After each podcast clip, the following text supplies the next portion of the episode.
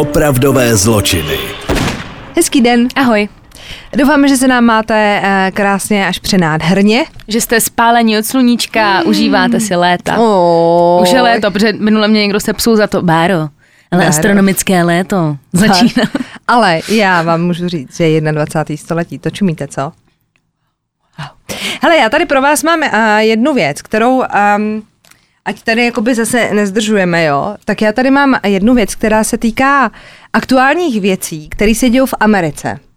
Určitě jste to postřehli, že v poslední době tam dochází, a to je jako, já tím, jak dělám zprávy a čtu tu ČTK a podobně, tak vlastně jako každý den pomalu, když to přeženu, dojde k nějaký střelbě, jako na nějakém veřejném místě, ať už je to škola, ať už je to obchodák, nebo prostě nějaký veřejný prostranství. A za mě je to strašně velký téma, mm-hmm. který k nám jako patří. Není to o tom, že samozřejmě každý ten střelec uh, by si zasloužil nějaký svůj příběh, ale ta pointa je pořád stejná. A já jsem si našla docela zajímavé věci k té problematice prodeje a vlastnictví zbraní ve Spojených mm-hmm. státech, protože uh, Joe Biden, americký prezident, teď teda bojuje za to, aby se omezil přístup k těm zbraním, protože já jsem to tady říkala mm, myslím si, že v jednom z dílů, ale teď se nejsem jistá, jo, ale zopakujem si to každopádně, na 100 obyvatel ve Spojených státech připadá 121 střelných zbraní. Chápete to, jo? A počítají se do toho samozřejmě i novorozenci, eh, kojenci um, a všichni. Prostě to jsou obyvatelé Spojených států. A to znamená, že jsou lidi, kteří mají doma třeba pět střelných zbraní a není tak jako těžký, že prostě to dítě pak vezme doma tu zbraň svýmu tátovi a jde vystřílet půlku třídy. S tím, že ještě teda svoji roli hraje podle ČTK třeba černý trh, mm-hmm. kde si můžete jako uh, nelegálně koupit zbraň. A dokonce se řeší i počty vražd na obyvatele ve Spojených státech, protože my jsme tady často mluvili o tom, že máme hodně často příběhy ze Spojených států a tohle bude jeden z těch důvodů, že Počet vražd na obyvatele je ve Spojených státech jedním z nejvyšších a na následky poranění způsobených střelnou zbraní ročně zemře kolem 30 tisíc lidí. Což je jako hodně. A právo na vlastnictví a nošení zbraně je zakotveno ve druhém dodatku americké ústavy z roku 1791, který zní Cituju, jo. Dobře organizovaná domobrana je nezbytná v zájmu bezpečnosti svobodného státu. Právo lidu držet a nosit zbraně nesmí být proto omezováno. Ukazuje se, že teda Demokrati bojují za to, aby nějakým způsobem bylo omezeno držení těch zbraní a proti jsou republikáni. Už Donald Trump vlastně byl pro zbraně. Já chápu, že se určitě najde nějaký politolog, který by nám to dokázal jako vysvětlit. Já to říkám uh, polopatě, protože nejsme v diskuzním pořadu a nejsme u Michaly Jílkové, kde mají všichni slovo. Já to říkám prostě klasicky jako člověk, rozumíte, jo? Podmínky licence pro získání zbraně ve Spojených státech se liší stát od státu. Nejběžnější podmínkou je dosažení 21 let a absolvování formálního školení. Pravidla pro nošení zbraní si teda určují jednotlivé americké státy sami. Bez povolení je to od loňského roku nově možné v Iově, Tennessee, Montaně, Wyomingu a Utahu. A to navzdory teda dlouhodobý snaze o regulaci zbraní což mi přijde docela jako zajímavý.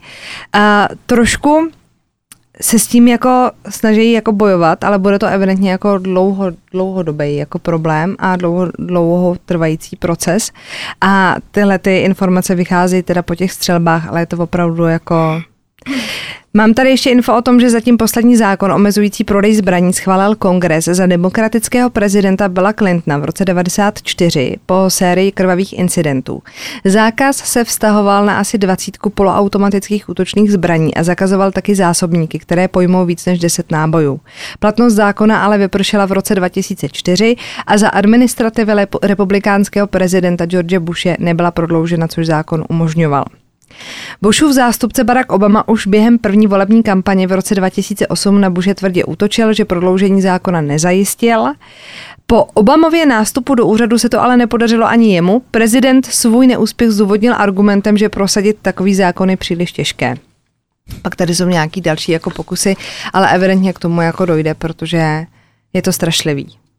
Jakože No tady to téma vždycky hrozně vypluje na povrch. Já, to je takový to, že si říkáte, jako co ještě se musí všechno stát a teď vlastně ten poslední případ toho, kdy zemřelo několik dětí na té škole, včetně těch dvou učitelek, tak samozřejmě je to zase téma number one v Americe, že se ty zbraně řeší a já jsem si říkala, to úplně jsem si kladla tu otázku, kdy už s tím něco uděláte, jako co ještě, jako co ještě se musí stát. A pro mě tady ty školy, to je největší horor. Jako, že pošlete dítě do školy a někomu přepne v bedně a jak jsi to říkala, vezmeš taťkovi ve stole zbraň a vystřílíš půlku své třídy, to je prostě nemyslitelný. Takže uvidíme, budeme to pro vás sledovat.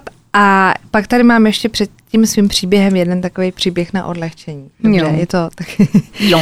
Prosím vás, bulharská policie, je to teda z konce května informace, nalezla v lese nedaleko Sofie tělesné ostatky sedmi lidí, kteří patrně zemřeli teda přirozenou smrtí a měli být spopelněni. Teď je tady noticka. V souvislosti s případem byl zatčen pracovník pohřební firmy. Takže já začala bystřit samozřejmě. No. my- No a pořád se to jako vyšetřuje, ale zatím teda tamní televize se kloní k závěru, že to byly lidi, kteří zemřeli v různých jako hospicích, to znamená, že um, neměli uh, tolik třeba příbuzných mm-hmm. a podobně, ale přesto někdo za tu kremaci musel jako zaplatit. Většinou to platí stát, když už jako nemáte příbuzný, ale byly tam i teda um, těla lidí, kteří měli příbuzní. Za kremaci se teda v Bulharsku platí v přepočtu 12 600 korun, cca. A teď si představte tu situaci, že vám zemře nějaký příbuzný. Vy ho necháte spopelnit a po konci toho obřadu dostanete tu urnu s tím popelem toho příbuzného a vystavíte si ji třeba jako ve fotore loter prostě na krbu, mm-hmm. jo? A teď se jako ukáže, že to ale není popel vašeho příbuzného. Protože tělo vašeho příbuzného našli zakopaný nebo zakopaný za zdí hřbitova. Nekecej. A ukázalo se, že zatím teda zadrželi jednoho pracovníka, evidentně to tak vypadá, jo. Je mu 51 let, je to pracovník pohřební firmy a on byl součástí nějaký jako větší skupiny, že přemýšleli, jak si jako vydělat prachy a oni vzali od pozůstalých prachy za tu kremaci, nasypali jim asi popel třeba z krbu, nebo nevím, ale to tělo jako nespopelnili a zahrabali ho. To je hrozný. Takže Jakože, že jsou lidi schopní, hej, toto je věc, do které bych se nikdy nepouštěla. takže- Udělám radši daňový únik, jak abych vydělávala Ne. na mrtvých. No, my, my už prostě vlastně, už v tom životě nemáme vůbec žádné jistoty. Minule jsme tady řešili nějaký silikony a oblemcaný pece, tak teď už vlastně nemáte ani jistotu, že vás spopelněj. Prosím vás, já vám jenom chci říct, pokud mě poslouchá někdo, třeba z pohřební služby, kdybych mohla třeba dáli Bůh za pár desítek let skončit. Jestli mě nespopelníte, tak já vás upozorňuju, že vás budu chodit strašit a nebudu namalovaná. A protože už budu stará, tak bude šustit kůže a bude to velmi nepříjemný. Velmi nepříjemný. Já totiž jednoznačně chci spopelnit, co kdyby se probrala, že jo? Ne, to je taky moje noční můra. Noční prosím můra. vás. Já starám GoPro a bude tam odkuk, moji pozůstalí budou mít odkuk takhle na tom tabletu a já pojedu s GoPrem do PC a pak jak se vypne ten, To už tak bude jasný, ohně že... vzdorný GoPro. Jo no, Aby no kdo ví, no jak se bude bude. pohřbívat, až nám bude 95. No, takže prosím vás, vás jenom varovat, že takhle ne. A je to teda opravdu jako riskujou, ne? Chápete to, že se třeba nebojej, že to je jako když, já to mám třeba tak, že třeba z pověrčivosti, i ze slušnosti samozřejmě, ale hlavně z pověrčivosti nebudu lhát, nezaparkuješ na místu pro postižený. To je nějaká... Je- Já teda ne kvůli pověrčivosti, já kvůli jako svědomí, ale No jasně, no. No. ale i jako si říkáš, jako, tak to prostě nikdy neuděláš. ne no. Jako takhle já neparkuju ani na těch uh, místech pro ty, rodi, pro ty rodiny, protože mám ty kamarádky s těma kočárama. a vím, Přesně, jak a to si vždycky kočár říkáš, jako no. naložit, jo. Ale, ale prostě Z principu to neuděláš. z principu to neuděláš. Že jako nebudeš nedávat v kostele prostě prostě, protože můžeš být věřící, nemusíš, ale stejně to neuděláš. Co kdyby, že jo, chápeš? Nebo já nevím, nebudeš vyvolávat duchy pomocí té destičky, protože co kdyby náhodou, no tak sakra A přece. teď všichni si jenom říkají, sakra, udělal tolik věcí, tolik věcí jsem udělal, tolik věcí. Parkuju, jako takhle. parkuju na Takhle. vozíčkáři, když tam není místo, tak na my maminky máme, my máme samozřejmě spoustu poruch, jo. Takže Nemůžete to brát jako úplně jako bernou minci, no ale tak na postižených snad nikdo neparkuje, ne? Ne, to je největší Zase hnus. No, hnus. Hnus, no takže tak. A teď mám teda pro vás ten zmiňovaný příběh, aby jsme se k němu dostali. To má rostomiloučký příjmení. Michel Knotek. Knotek. Jsme mali jakože Michel Knotek. No, takže Michel alias Shelley, což je zkrátka tý Michel, kdybyste to nevěděli, Mhm. Se narodila 15. dubna 1954 v Raymondu ve Washingtonu a jsme ve Spojených státech opět. A ona teda nebyla úplně jako cestovatelský typ. Je pravda, že spousta lidí ze Spojených států není úplně cestovatelský typ, jako pro ně je podle mě vrchol cestovatelství, že vyrazí na Havaj anebo do Mexika. Nebo jako na mě to tak jako vyznívá v těch amerických filmech a seriálech. Třeba je to jako Jdem na jinak. Bahamy. No, ale jakože, už jste byli někdy v Praze třeba? Nebo v Brně? Jak je tady krásně? No nic. Uh, ona teda moc necestovala a tam, kde se narodila, tak v podstatě pobývala v tom okolí, takže mm, se nikdy nepodívala nic, nic moc jako daleko, byla takový jako rodinný typ. Ale od toho svého dětství to neměla úplně jednoduchý. Její máma měla být alkoholička. My jsme tady měli mít nějakého ruchaře, který vždycky, když bude jako alkoholik, tak se ozve jako nějaký cinknutí nebo něco. Víš, jako to je jako pravidlo, když si pustíte výměnu manželek, tak je tam vždycky své rázný tatínek.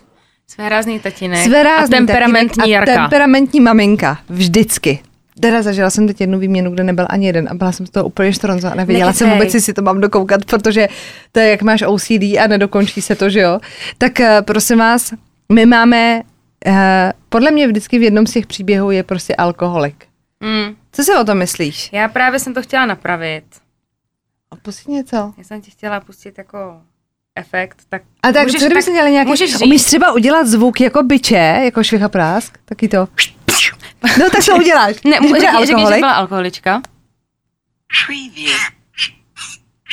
Otevírá láhev. Jo, to je. Preview. A co to tam povídá furt? Co to znamená? to nechápu. Takže nemám otevřu víno. No, ano, když bude alkoholik, otvíráme víno, jo? Jo. Uděláme si z toho pravidlo. Takže maminka alkoholička a ta Shelley jako nejstarší ze všech svých sourozenců tím dost trpěla, držela v sobě velké množství negativních emocí, což se nedivíme, a vybíjela si na těch svých mladších sourozencích. Je Co? teda pravda, že tohle je ale taky takový jako tenký let. Jo. Třeba moje ségra je o pět let mladší a pro mě bylo v určitým věku hrozné jako opravdu si tahat sebou. Tímhle se ti duše omlouvám, jo. ale je třeba Víš, to bylo takový, jako že máme si, máme, každá rodina má nějaký takový ty historky, co se jako nesou. Takže třeba jí máma měla, když bylo jako kolo a tam máš takovou tu sedačku dětskou, že jo. Mm-hmm. A ségra byla v té sedačce a máma opřela to kolo a říká, prostě hlavně to kolo nezvedej, protože ji neudržíš. Takže Lucina samozřejmě jako první Zvedla. zkusila vzít to kolo a samozřejmě ji neudržela. A ta ségra takhle přesně takhle spadla, prostě jako prkínko se to s ní překlopilo, že jo. Nebo za náma běhala, my jsme se houpali na nějaký brance fotbalový, jakože jsme probíhali a vždycky se každý, kdo proběh pod tou brankou zhoupnul a ona chudě běžela za náma a ta branka na ní spadla. Zlomila jí nohu a bylo to strašný a bylo by jí strašně líto. Takže a taky byste mohli jako říct, že jsem si něco vybíjela na sourozenci, ale tak to nebylo. Samozřejmě to moje sestra, miluji ji na všechno na světě, ale prostě takovéhle věci se jako dějou, když jste jako mladší sourozenec, no. Jako to, bohužel. Takže, no nic.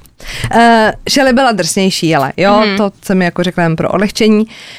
Uh, bylo jí taky řečeno, když jí bylo 13, že je ta jejich maminka opustila a ona tím hrozně trpěla, protože nikdy nechcete slyšet, že ta máma vás třeba nemá dost ráda a opustí vás. A až o mnoho později se dozvěděla, že ta jejich maminka byla ve skutečnosti zabita. Že někdo jako ubil k smrti, takže...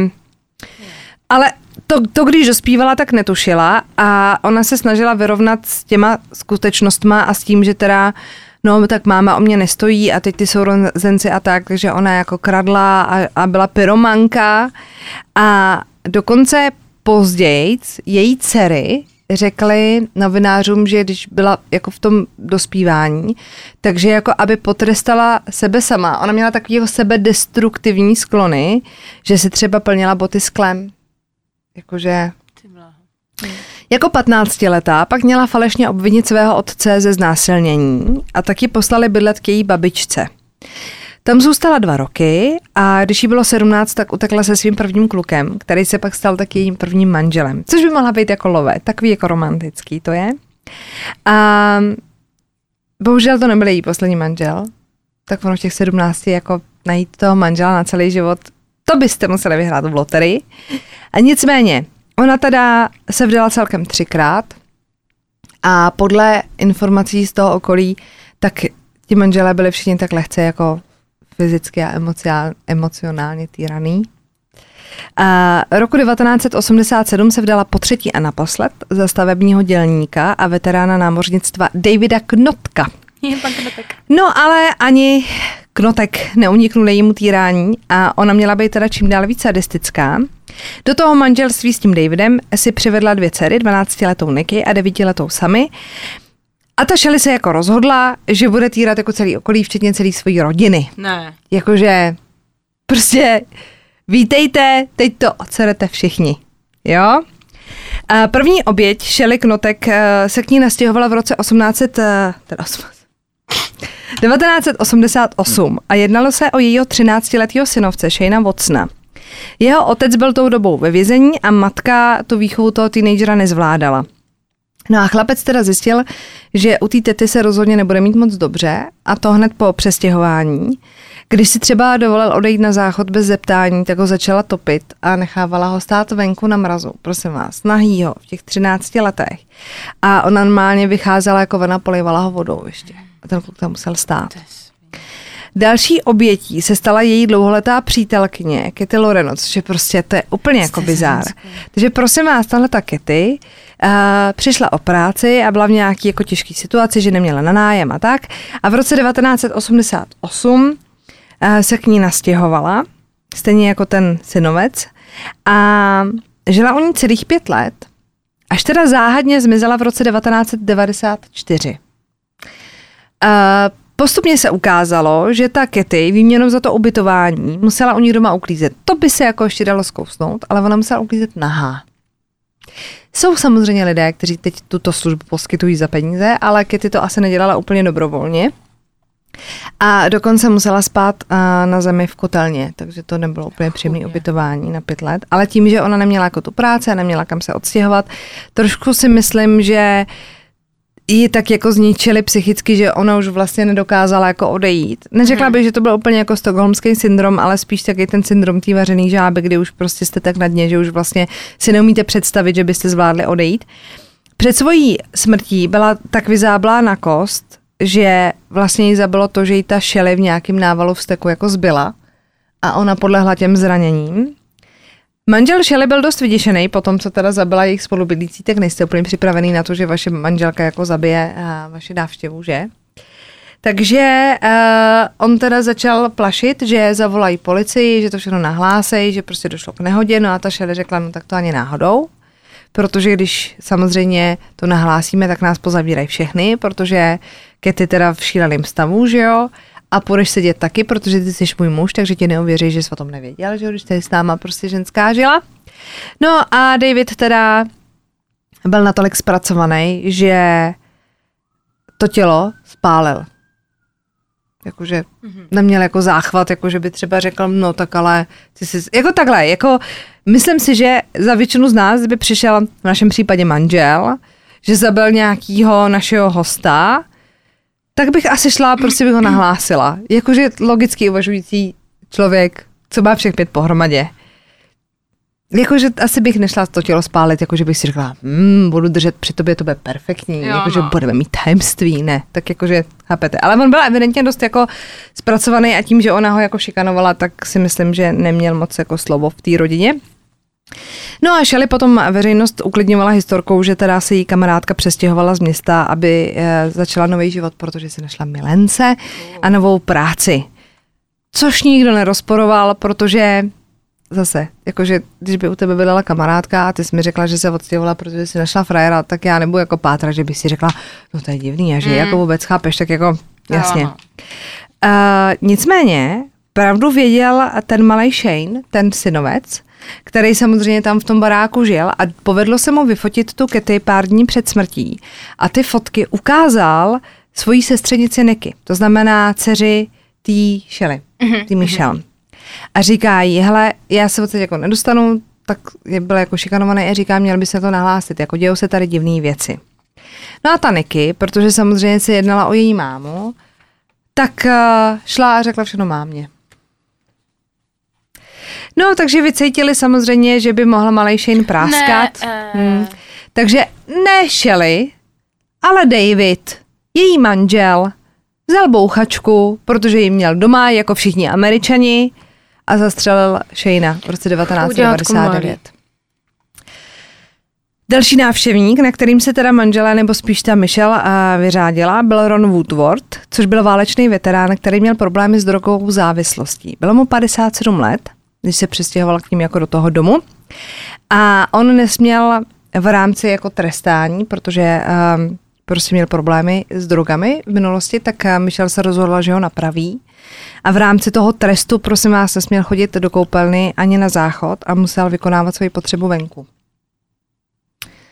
Um, ona ho urážela, že je jako podřadný tvor a že prostě nestojí za nic a pravidelně mu dávkovala léky, aby byl poddaný, což si odpovídáme na to, protože samozřejmě, že vás napadne, že chlapovi je 57, tak proč jako neodejde a jakože mm-hmm. chodí prostě kadit někam do křoví za barák, protože mm. prostě jo a on byl evidentně problém nějakých léků a ona ho dokonce i byla, což je prostě já když jsem to zpracovávala, jak si říkám, jako vážně tohle jako čtu, že... Jste za ženskou, ale to je podle mě jeden snad z prvních případů, co tady máme, že to je otočený, že ta ženská týrá ty chlapy. No ale jako takhle a tomu To jako brutální. přihlíží vlastně ještě jako její manžel, který je teda taky úplně zničený a dcery. To je rodina. Což jako, no, jako na, takhle do Airbnb bychom k ním nešli, to si asi pojďme říct. Eh, V mezičase v roce 2002 se Knotkovi začali starat o Jamesa McClintoka, abych to přečetla správně, McClintoka, což byl chlapík v důchodu. A on měl manželům odkázat svůj majetek ve výši 140 tisíc dolarů, až jako zemře. Je. No, co čert nechtěl, došlo k náhodě a pán zemřel na zranění hlavy. Údajně po pádu ve svém domě. Oni se jako vyhlídli, nevím, kde se potkali, ale představuju si to tak, že ho potkali někde v obchodě nebo prostě někde na něj narazili a zjistili, že pán je nemohoucí, že už bydlí sám, takže mu jezdili pomáhat do domu. Jo. Typická prostě židovina, hele, my budeme pomáhat, on nám pak odkáže náš barák, jako takhle. To bych jako pochopila, jo? Já být třeba No. souseda, který mu je 100 let a má nějaký majetky, tak taky mu klidně poklidím, že jo? Bych. Dobrý den, nákup, nechcete? Umejt okna, nechcete? Dobře, ale tak jakože uh, rozumíme si. Takže pán teda spadnul ve svém domě. Uh, policii to přišlo divný, jako nebylo to úplně jako, že by si řekli, no tak jako uklous a jejda, ale nedokázali ty manžela Knotkovi jako spojit s tou událostí, že by s tím měli něco společného. A mezi tím teda ten válečný veterán, ten Woodward, byl dál mučen. A prosím vás, ona ho třeba nechávala skočit ze střechy, ta Shelley, a když skočil ze střechy a způsobil si nějaký zranění, jakože se odřete nebo něco, tak mu do těch ran lila bělidlo. Jakože, Jako, já teda celou, já toho hrozně jako vizualizuju, co ty mi jako Mhm. mm-hmm. říkáš ve své hlavě.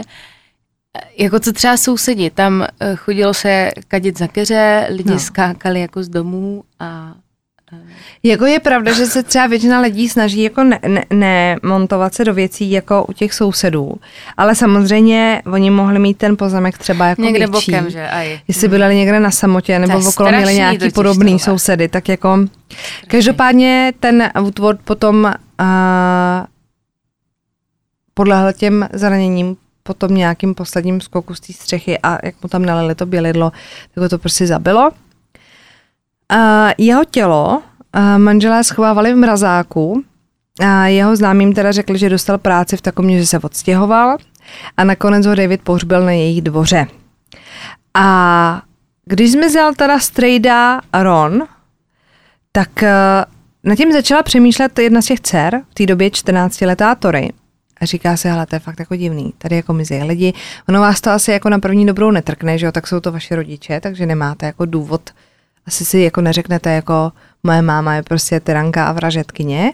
Takže to chvilku jako trvalo, ale v tuhle, v tuhle chvíli už jako jí to začínalo docházet.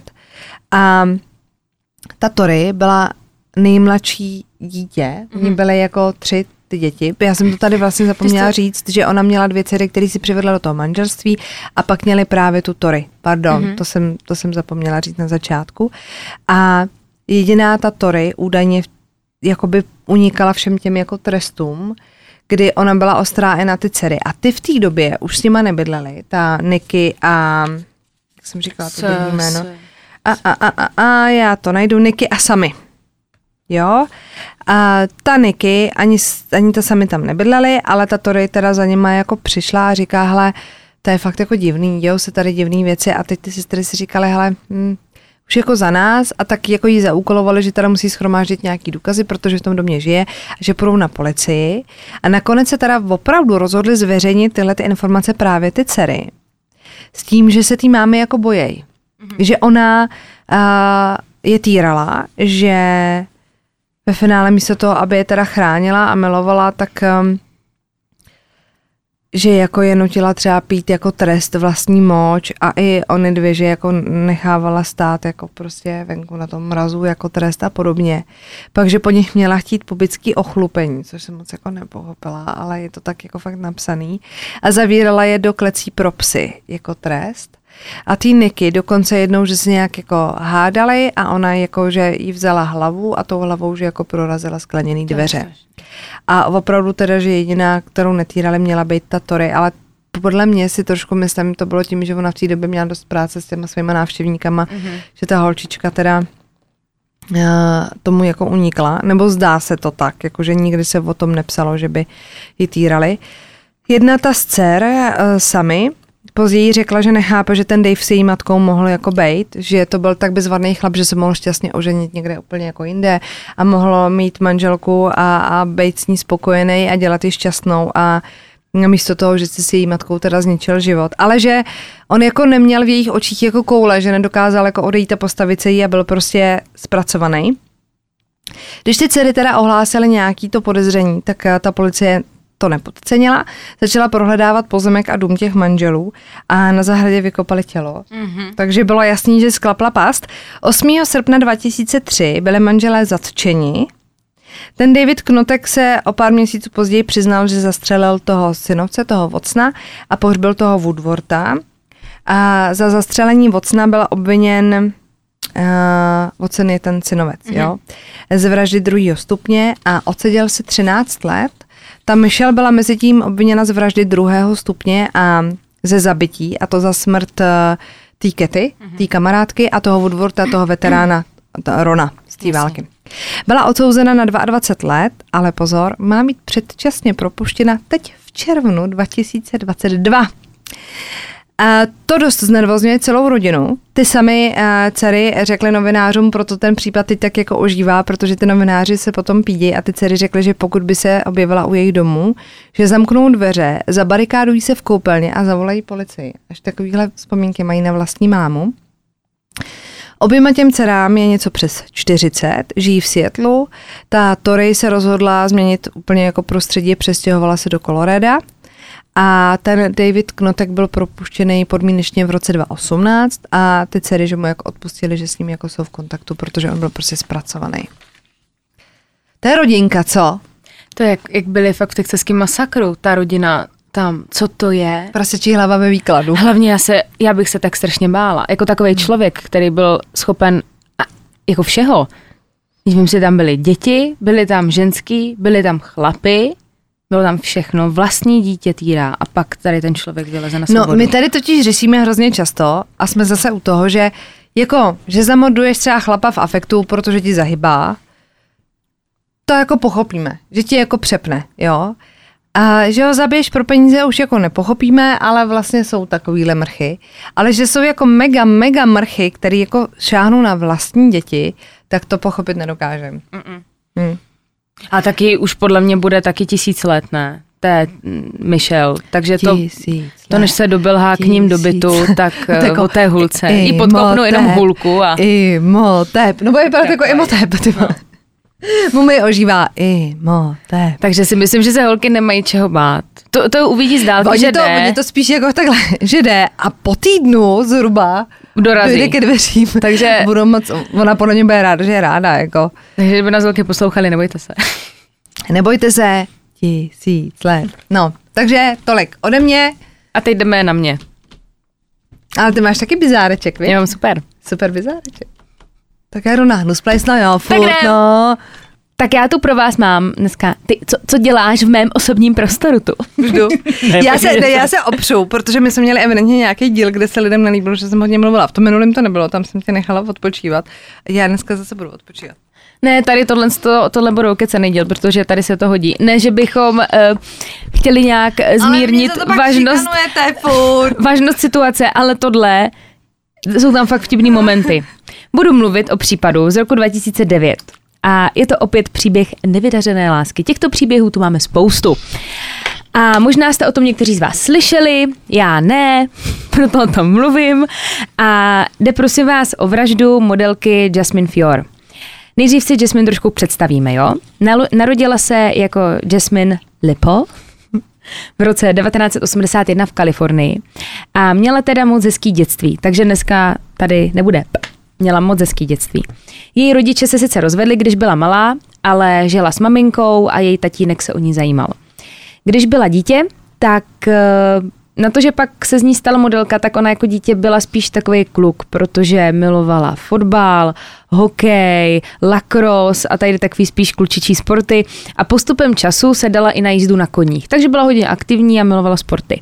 Co se týče toho, jakou měla povahu, tak prý byla hrozně milá a hlavně pokorná a měla spoustu kamarádů a měla teda taky velký cíle, protože Abyste si ji představili, ona byla jako mladinka hrozně hezká. A postupem času si toho začala všímat, protože čím byla starší, tak za ní chodili kamarádi. Hele, Jasmina, ty jsi fakt jako kočka, teď se to o ní začalo tak jako vyprávět. A ona si teda vysnila, když jsem teda tak hezká, mám takovou hezkou tvářičku, takže bych chtěla dobít Hollywood. A chtěla být známá herečka nebo modelka, kterou budou všichni znát. Což není malý cíl.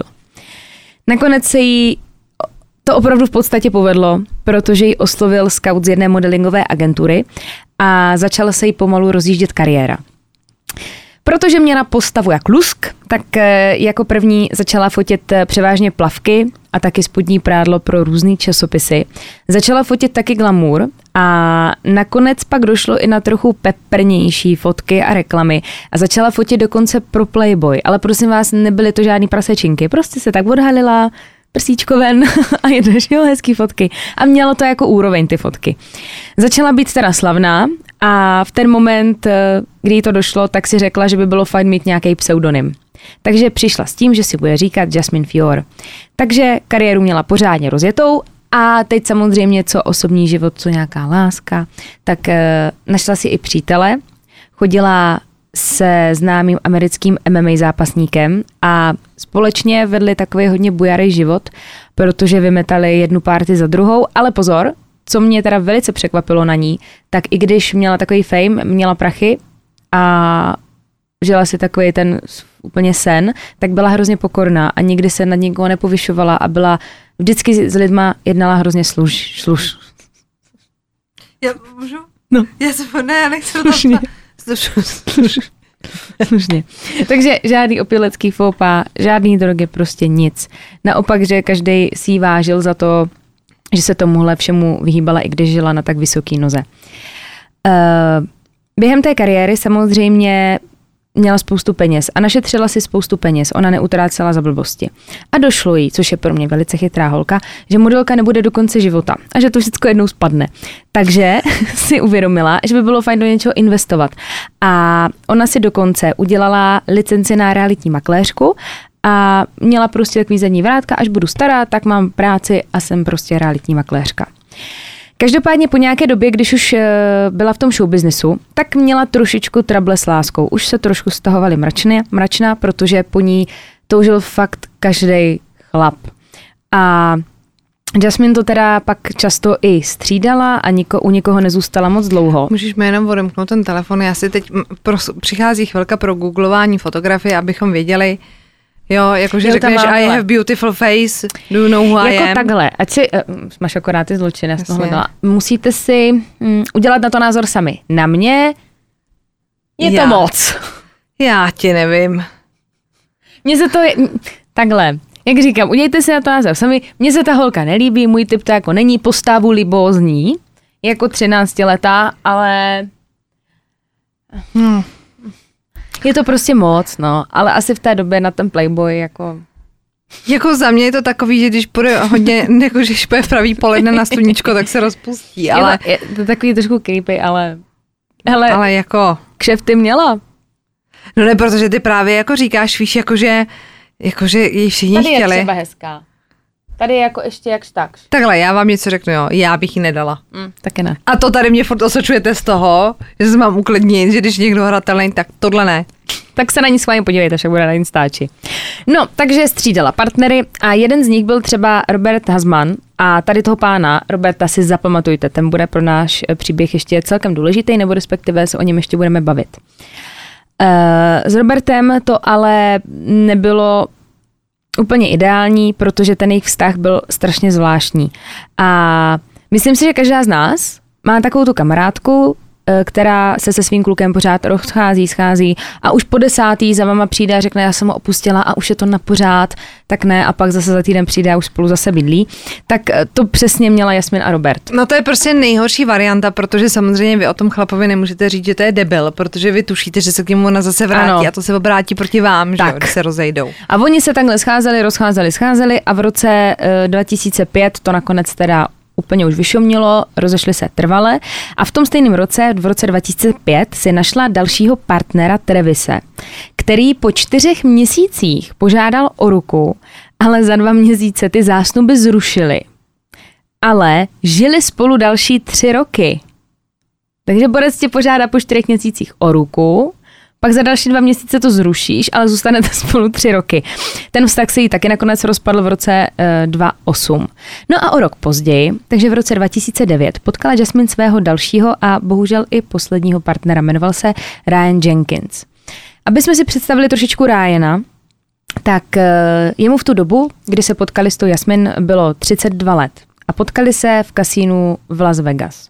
A ten Ryan o sobě tvrdil, že je hrozně úspěšný podnikatel a že je to Kanaďan a že v tu dobu se Ryanovi rozjíždí jako kariéra, protože zrovna v Americe dotočil reality show, které byl součástí a teď jsme u toho, ta reality show. Reality show s názvem Megan Wants Millionaire. Já si myslím, že už z toho názvu se to dá odvodit. Uh, asi vás zajímá, v čem taková reality show spočívala. Tak prosím vás, hlavní postavou byla vymetačka všech amerických ujetých reality show, která prostě veřejně neustále vystupovala s tím, že je zlatokopka. Jmenovala se Megan Hausman. Dobrý. A tady ta paní prostě furt vymetala nějaký, dělala si furt nějaký nový reality show a prostě jí to fungovalo a teď byl tady ten nový pořad, kdy Megan hledala svého milionáře. Spočívalo to... Takže to nebylo jako bylo u nás třeba, že si ty holky ucházely o toho milionáře, ale že ona jako sama hledala a vybírala si jako mezi chlapama. Je to v podstatě, mně to trošičku přijde jako na bázi farmář hledá ženu, že je ten farmář mm-hmm. a přijdou ti tam ty holky, který ty si jako předvybereš a pak se uchází o tvé srdce, toho farmáře. Mm-hmm. Tak tady byla Megan, která ale neměla nic co nabídnout a vybírala si ty milionáře. To je ona. Já si myslím, že to je ona. A to je totiž Hauserman. Protože já jsem našla Hausman. Zadej Megan Wants a Millionaire. Počkejte, já googlem, protože já chci vidět tu paní. A měla tam teda 20 kluků, kteří byli milionáři a všichni se ucházeli o její srdce a prosím vás, byl tam právě i Ryan a Ryan byl ve finálové trojce. Dostal se velice daleko Ryan. Já jsem našla nějaký, uh, nějaký úryvky na YouTube, to si puste, je to celkem zajímavý, co tam řeší. No, takže byl úspěšný a ta show se měla teprve začít vysílat, tak samozřejmě očekával obrovskou slávu potom od vysílání. Každopádně, pokud jde o jeho a Jasmine, tak ten večer, kdy oni se potkali, tak mezi nimi musela přeskočit obrovská, ale fakt jako obrovská jiskra, protože ten večer, co se potkali, strávili spolu celou noc a ještě další dva dny. No a byla to tak velká láska na první pohled, že třetí den, co se znali, tak se vzali. Je. A vzali se ve známé kapli v Las Vegas. A předtím si povídali ty tři dny, No, že jo? samozřejmě. Nebyl sex, jenom povídání. Samozřejmě. Mhm. A pak se teda zjistilo, že takový fofr to bylo nejspíš proto, že milý Ryan, mm, jak už víme, byl z Kanady a potřeboval zelenou kartu, aby mohl zůstat v USA, protože byl Kanaděn. No, Po svatbě začala obrovská love story, jo. Měli nádherný život, trávili celý dny někde na jachtě, to je takový to, že vás to akorát naštve, jo. Prostě jachty, blbosti, luxusy, dovolený, večírky, nakupovali a byli v začínal se z nich stávat takový ten power couple, jak se tomu říká. A podle jejich přátel, tak doopravdy byli zamilovaní, fakt se měli rádi, ale ze strany Ryana už to trošičku zavánilo takovou spíš posedlostí, ale jako šťastní byli. Ryan dokonce pořád Jasmine sliboval, že jí bude dávat 10 tisíc dolarů jako kapesný, ale mm, trošičku kecal, protože o tom jenom mluvil, ale ty prachy nikdy nedal. A podle jeho slov, jak on tvrdil, je přece strašný milionář. No, jenže v ráji nakonec trable opravdu nastaly. Ryan totiž začal mít trošičku problém s tím, jak se okolo Jasmine motají jiní chlapy, což je jasný, protože ona v tu dobu byla naprostá sexbomba pro ty chlapy a ten Ryan to nedokázal překousnout. Navíc zjistil, že komunikuje se svým bývalým přítelem Robertem, ten, o kterým jsme mluvili. Ale Jasminu pořád tvrdila, že jsou to jenom kamarádi, každopádně pohár Ryanové trpělivosti přetekl v moment, když byli na party u bazénu. A on načapal Jasmine, jak líbá jinýho kluka, což se nedělá to není úplně jako šer, když to takhle zjistíš, že tvůj partner líbá někoho jiného, tak samozřejmě na ní začal strašně křičet, začal na ní nadávat a on ve vzteku tu Jasmine hodil do bazénu. A jí to naštvalo natolik, že ho žalovala za napadení a Ryan nakonec skončil na dva dny ve vazbě, nakonec odešel s podmínkou a od té doby to šlo všecko do kytek. Šlo to totálně z kopce, oni se neustále hádali. Já se třeba dím, že se vůbec k sobě teda vrátili, když žaloš Frajana, tak ale furt spolu teda žili. Neustále se hádali, ta Jasmine mu lhala o tom, kam jde, s kým jde, s kým se stýká, co má za práci a podle všeho se v ten moment už stýkala s nějakými jinými muži a měla nejspíš nějakého milence, protože chtěla utéct z toho vztahu s tím Ryanem. Nakonec se to dostalo do té fáze, že Jasmine řekla, že ho opouští, že se odstěhuje do LA, kde chce začít úplně na, no, na novo. Jenže Ryan nechtěl dopustit, aby o tu Jasmine přišel a on se po nějaké době zbalil a prostě se k ní nastěhoval. Takže tu teď před borcem do LA a on je tam do měsíce za tebou. Bydlel u ní, nějak si to asi podle všeho vyříkali, on u ní bydlel v luxusním bytě, kde ale nic neplatil, všechno to táhla ona a e, ty hádky teda ani tady v tom LA nepřestaly, takže vyříkávačka nebyla podle mě dostatečná. Nepřestali si ani dělat na schvály a Ryan teda zašel jednou extrémně, dle mýho názoru, za čáru, kdy si přivedl do toho bytu té Jasmine holku, cizí holku, se kterou se chtěl vyspat. A byl si moc dobře vědom toho, v kolik Jasmine přijde domů. Ona v tu dobu nebyla doma. A on si ten zmetek počkal na ten čas, kdy věděl, že už má přijet. A načasoval si to tak, aby když byli v tom nejlepším v té posteli s nějakou tou holkou, aby ta Jasmine přišla. Takže Jasmine přišla a on čekal, že to v ní vyvolá jako reakci žárlivosti a bude chtít ten vztah zachránit. To se nás kluci takhle ne, jo. A Jasmine se samozřejmě naštvala a řekla, že tohle je teda poslední kapka a že se chce rozvést. ten moment teda začal Ryan panikařit a kontaktoval Megan, což je ta paní z té reality show, oni měli velice dobrý vztahy, kontaktoval tu paní a sešel se s ní a říká jí, hele, já mám prostě problém, ona už se se mnou chce rozvíst, teď já mám trošku problém s prachama, ona to cítí, co mám jako dělat. Podle mýho názoru nejlepší možná varianta je ta, že se stanu slavným a vyhraju někde nějaký prachy. A ta Megan mu říká, hele, to je možný, chystá se nová reality show I Love Money. A v té reality show uh, můžeš vyhrát 250 tisíc dolarů. A ten Ryan si prostě dal do hlavy, že když půjde do té reality show, vyhraje ty prachy, tak získá Jasmine. To byl jeho plán.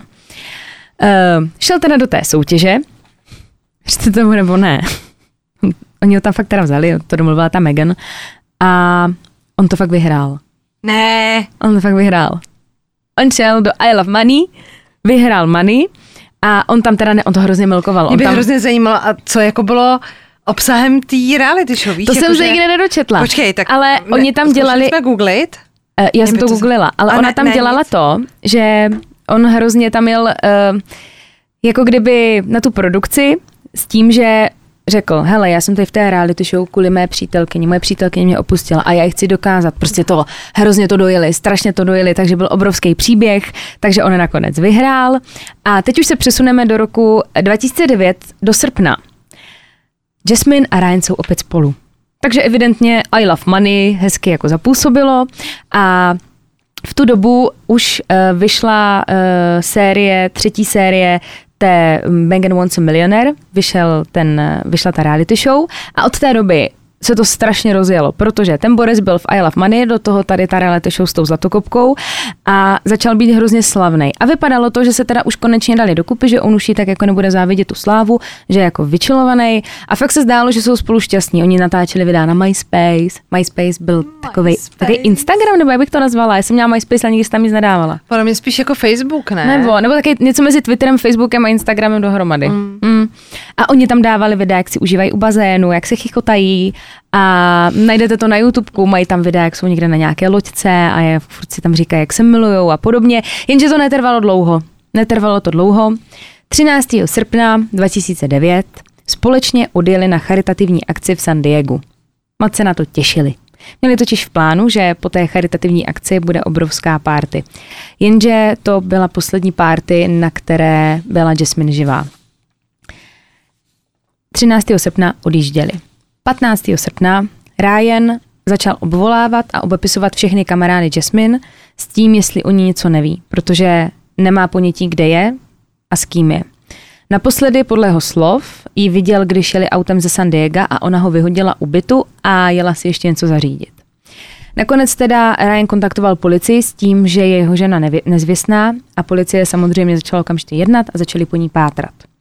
Přesně ve stejnou dobu kdy dostali tady to hlášení, že mají po ní pátrat, tak dostala policie hlášení o tom, že v 7 ráno jeden muž venčil psa a šel něco vyhodit do kontejneru a když ten kontejner otevřel, tak si všiml, že tam je kufr, ze kterého něco teče. A není to úplně vonavý. Vonec byl skvělý, protože ten kufr, ne, že by panikařil, fuj, tam bude nějaký, ne, on to mé vytáhl ten kufr a on ten kufr otevřel. No a v kufru našel ženský tělo. Zavolal na 911, policie okamžitě přijela na místo a jak už jsem říkala, šlo teda o tělo mladé ženy a ta žena byla doslova zmrzačená. Neměla zuby, měla uřezané prsty, takže je nám všem jasný, že co se týče identifikace, tak tady to bylo hodně, hodně náročný, skoro až nemožný. Pitva teda prokázala to, že příčina smrti bylo uškrcení a až potom její tělo někdo takhle zmrzačil. Eh, co se týče té identifikace, tak byl to fakt velký problém a policie nevěděla, co s tím, ale nakonec se zjistilo, to jsme tady ještě neměli, nakonec se zjistilo, že žena má silikonové implantáty. A ty silikony mají sériový číslo, podle kterého se dá zjistit výrobce, přes kterého se dá zjistit, která klinika ty implantáty má a přesto se dostali až k doktorovi, který měl v zápisu, komu operaci dělal. God bless implantáty. Chápeš, že kdyby třeba fakt, ty, třeba by na to došli, ale že tady to zachránili prostě umělý prsa, to je skvělý. Celkově po dvou dnech se teda přišla na to, že Jasmine, že to je Jasmine a známe to vždycky, teda všichni a vždycky, že jako první je v hledáčku partner nebo partnerka. A samozřejmě Ryan byl první podezřelej. A když se o policie snažila kontaktovat, tak eh, Ryan nebral telefony, nebyl doma, nikdo ho neviděl. Nakonec se s ním telefonicky spojili, aby mu teda oznámili, aby došel na policejní stanici ve spojitosti se zmizením jeho ženy, ne s vraždou, se zmizením jeho ženy, ale on řekl, že už je na cestě do Kanady, což je jako sakra divný když jako pohřešuje ženskou a odletí si domů do Kanady, kde jsi nebyl tady rok. Nakonec uh, mu zavolal jeho otec, který mu sdělil to, že Jasmine nakonec našli mrtvou. I tak byl na cestě do Kanady. Ani to, že je ta žena mrtvá, ho nezastavilo. Policii teda došlo, že by taky milý Ryan mohl utíkat. Takže byl na něj vydán zatykač. Kontaktovali i policii na hranicích, aby o něm věděli, jenže měli hrozný strach z toho, že jeho rodina, toho Ryana, byla extrémně bohatá a vlivná. A báli se, uh, kam ho třeba schovají, nebo jestli někoho uplatí, tak není to úplně fair play, když je někdo takhle extrémně vlivný. Uběhlo, uběhlo pár dnů a jakoby se po, po Ryanu... Po Ryanovi? Je to prostě dneska úplný manták. A úplně se po něm se slehla zem. panu Mantákovi. Nikdo ho neviděl a policie se dostala do slepé uličky. V hledáčku ho měla tisícovka policistů, ale nevěděli prostě, kde je. Během toho ale nastal další zvrat, protože kousek od bytu Jasmine se našel její bílý Mercedes, ve kterém tenkrát řídila z San Diego. V autě se našlo spoustu, spoustu důkazů. Všude po autě byla krev. Ta krev patřila Jasmine. Po autě taky se všude válely chuchvalce jejich vlasů, což mohlo znamenat nějaký zápas v tom autě. Bylo víc než jasný, že útok na Jasmine začal právě v tom její Mercedesu a v autě byl taky dopis, který byl psaný ručně a napsal ho Ryan pro tu Jasmine. Ale co se týče toho dopisu, tak ten nebyl nikdy zveřejněný, ale policie řekla veřejně, že to, co si přečetli v tom dopisu, tak je důkaz toho, jaký měli vztah. Že to byl toxický vztah plný hádek a nebyl to zdravý vztah. Začali se teda pomaličku uh, sestavovat eh, časovou osu, co se tak uh, mohlo stát. Je jistý, že spolu opravdu tenkrát v tom San Diego byli. Spali na hotelu a byli na té charitativní akci a policie dokonce prověřila i lidi v hotelu, kteří tam tenkrát byli. Vedení hotelu dalo policii kamerový záznamy. A ty kamerové záznamy jsou sakra peprný, protože na těch záběrech je vidět, jak se oba dva vrací z té charitativní akce okolo půl třetí ráno a vyráží uh, na tu afterparty. Jo? Zhruba o dvě hodiny později je na kamerách vidět, jak Ryan zběsile utíká sám na ten hotelový pokoj. Jo? Takže na prvních oni odchází na, na after z toho hotelu a potom o dvě hodiny on běží zpátky na ten, na ten jejich hotelový pokoj. Pak utíkal zase zpět přes chodbu, jako kdyby se vracel z toho hotelového pokoje a v ruce držel pevnou linku. To si zapamatujte. Držel v ruce pevnou linku, šel si nabrat led a vrátil se zpátky na ten pokoj. A teď, od té chvíle na kamerách ta Jasmine už nebyla vidět. Ten Ryan tam pak je ještě zachycený, jak vlastně odchází, že si veze kufry a podobné věci, ale Jasmine tam není zachycená. Policie teda se, že říká, ty bláho, to je divný, ten let, po, po celý jako pošibaný tam jako běhá, Jasmine jako nepřišla na pokoj. A došlo jim, že oni měli terasu. Ten pokoj měl terasu v přízemí. A policie si myslí teda, že Ryan Jasmine napadl v jejím autě a protože byla zraněná, tak ji protáhl bokem přes terasu, tam kamery nebyly, kde ji nechal ležet zmlácenou na té terase utíkal rychle do toho hotelového pokoje, aby si odevřel, aby otevřel dveře od té terasy do toho hotelového pokoje a dostali dovnitř. Na tom hotelovém pokoji na ní pak zautočil znovu a tady ta časová osa je teda postavená i na důkazech, protože poblíž té terasy se našla krev, která patřila Jasmine, Stejně uh, tam našli taky chuchvalce vlasů, které byly jak v autě, tak u terasy, tak na pokoji. Každopádně po tom brutálním útoku ji Ryan teda uškrtil, vymlátil zuby, uřezal prsty, nadspal ji do jejího kufru, který opět odnesl přes terasu do auta, odhlásil se z hotelu a ráno v půl desáté odjel z hotelu zpátky. Tvrdil, že jel s Jasmine, ale už víme, že jel teda sám. Tady potom všem bylo policii víc než jasný, že vrahem Jasmine je její partner Ryan, ale problém byl v tom, problém, byl v tom, že ho nikde nemohli najít.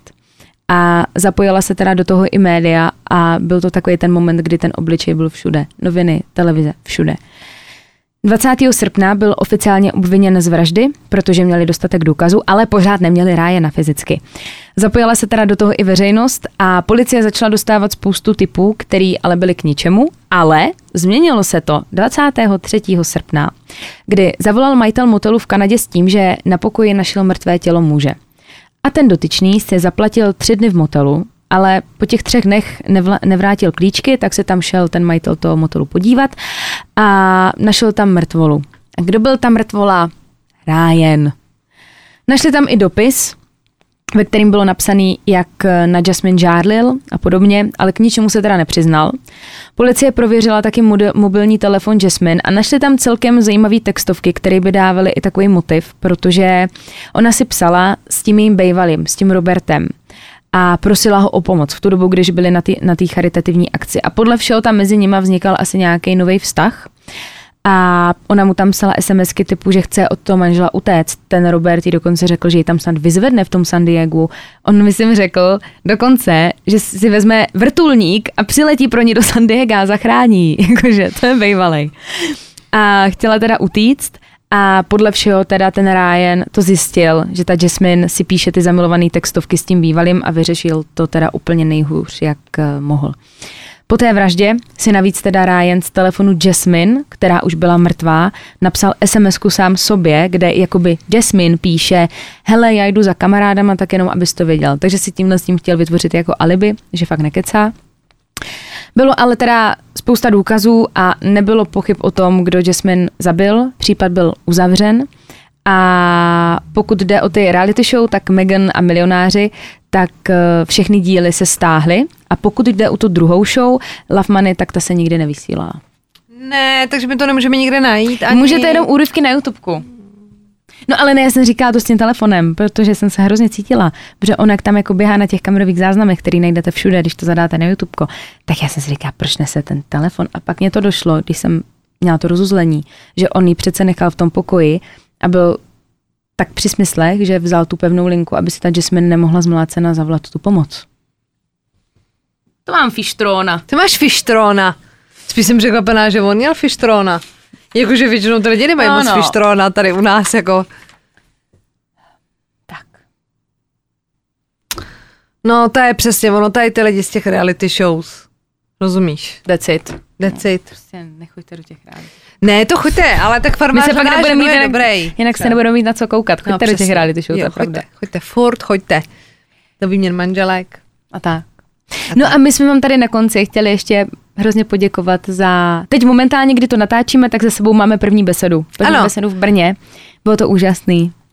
Vy jste byli úžasní. Jako fakt jsem nečekala, že to bude až tak krásná atmosféra a že si to tak obě užijeme. Hrozně moc děkujeme, že jste přišli. A děkujeme za to, co nám pak jako říkáte, že se třeba potkáme a tak. A, a že je to hrozně fajn, že jsme taková jako komunita a že se jako máme. Jo. Tak, to jsme chtěli říct. Těšíme se na další zastávky za Ano. vámi. Ano, A však si pak všechno tady zase řekneme. My jsme teďka v předstihu. ano, přes léto si dáváme pauzu, aby jsme mohli všichni na dovolenou a tak. A v září bychom chtěli dát ještě jedno kolo besed. Není to proto, že vám to zní tak jako fatálně, jakože ještě jedno kolo a pak to jako zabalíme. Ne, my to nezabalíme, ale, ale samozřejmě všechno záleží. Už nás poučili předchozí tři roky, že od října se to začíná většinou zvrhávat, takže prosím Parozika. vás, nejste ty netopíry přes to léto a třeba to ukočírujeme. Jo. Jo, byli by se vděční, kdyby už jsme nemuseli nosit roušky a podobné věci a tím pádem by jsme pak mohli vyrážet za váma nějak jako pravidelně. Podobně, a mohli by se všichni objímat a tak. Ale věříme tomu, že to bude všechno dobrý. Ale Ano. pro jistotu. Tak, takže my se na vás těšíme zase na dalších místech. Všechny ty zastávky a lístky a tak najdete na opravdovézločiny.cz, to je náš web. A tam v průběhu léta taky bude náš nový merch, který vám slibujeme tak dlouho, až už to snad není pravda. Ale my fakt nekecáme. To jak s těma besedama. Plánovali se rok a jsou. Takhle, my jsme chtěli vyrazit podle mě už loni, že jo, pak to pozavírali, takže my plánujeme v podstatě už od dob stvoření světa zločinožroutského, ale došlo na ně, takže fakt se snažíme. Fakt to se bude. Snažíme, fakt to bude. Vy nám zůstaňte na svobodě a naživo, mějte se krásně a těšíme se příště. You? A budeme rádi za každý odběr a like. Jo!